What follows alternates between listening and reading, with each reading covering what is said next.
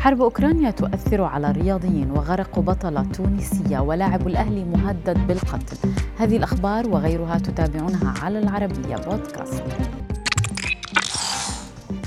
في حادث مأساوي توفيت آية قزقز البطلة التونسية في لعبة الشراع وذلك إثر غرق القارب الشراعي الخاص بها خلال التدريبات.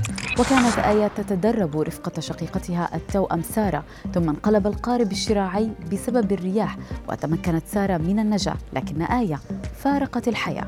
يذكر أن التوأمتان آية وسارة قد مثلتا تونس في أولمبياد طوكيو وهما أصغر المشاركين في المسابقة بعمر 16 عاماً.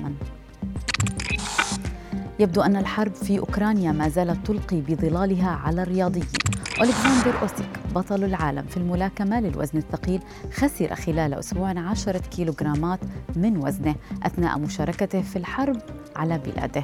وتأتي هذه الخسارة قبل أن يواجه الملاكم الأوكراني نظيره البريطاني أنتوني جوشوا والذي سبق وأن انتزع منه اللقب قبل أشهر.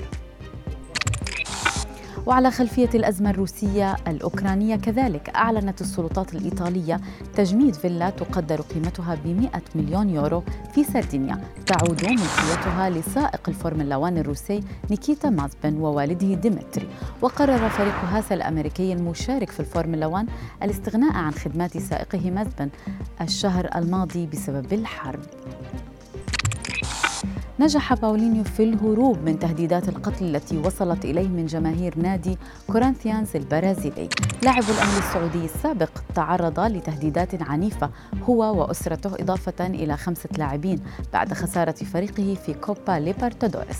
النجم البرازيلي باولينيو كتب بعدها على إنستغرام ما نتلقاه نحن وعائلتنا من تهديدات أمر مؤسف. لقد توجهنا إلى الشرطة أنا وزملائي. نجم الكرة الهولندية روبن يظهر من جديد هذه المرة ليس في مباراة كرة قدم بل في ماراثون روتردام. وأنهى روبن البالغ من العمر 38 عاما السباق في ثلاث ساعات وثلاث عشرة دقيقة. بعد السباق قال روبن الذي يعاني من تقلصات في ساقه لم يكن الأمر ممتعا لكنني نجحت.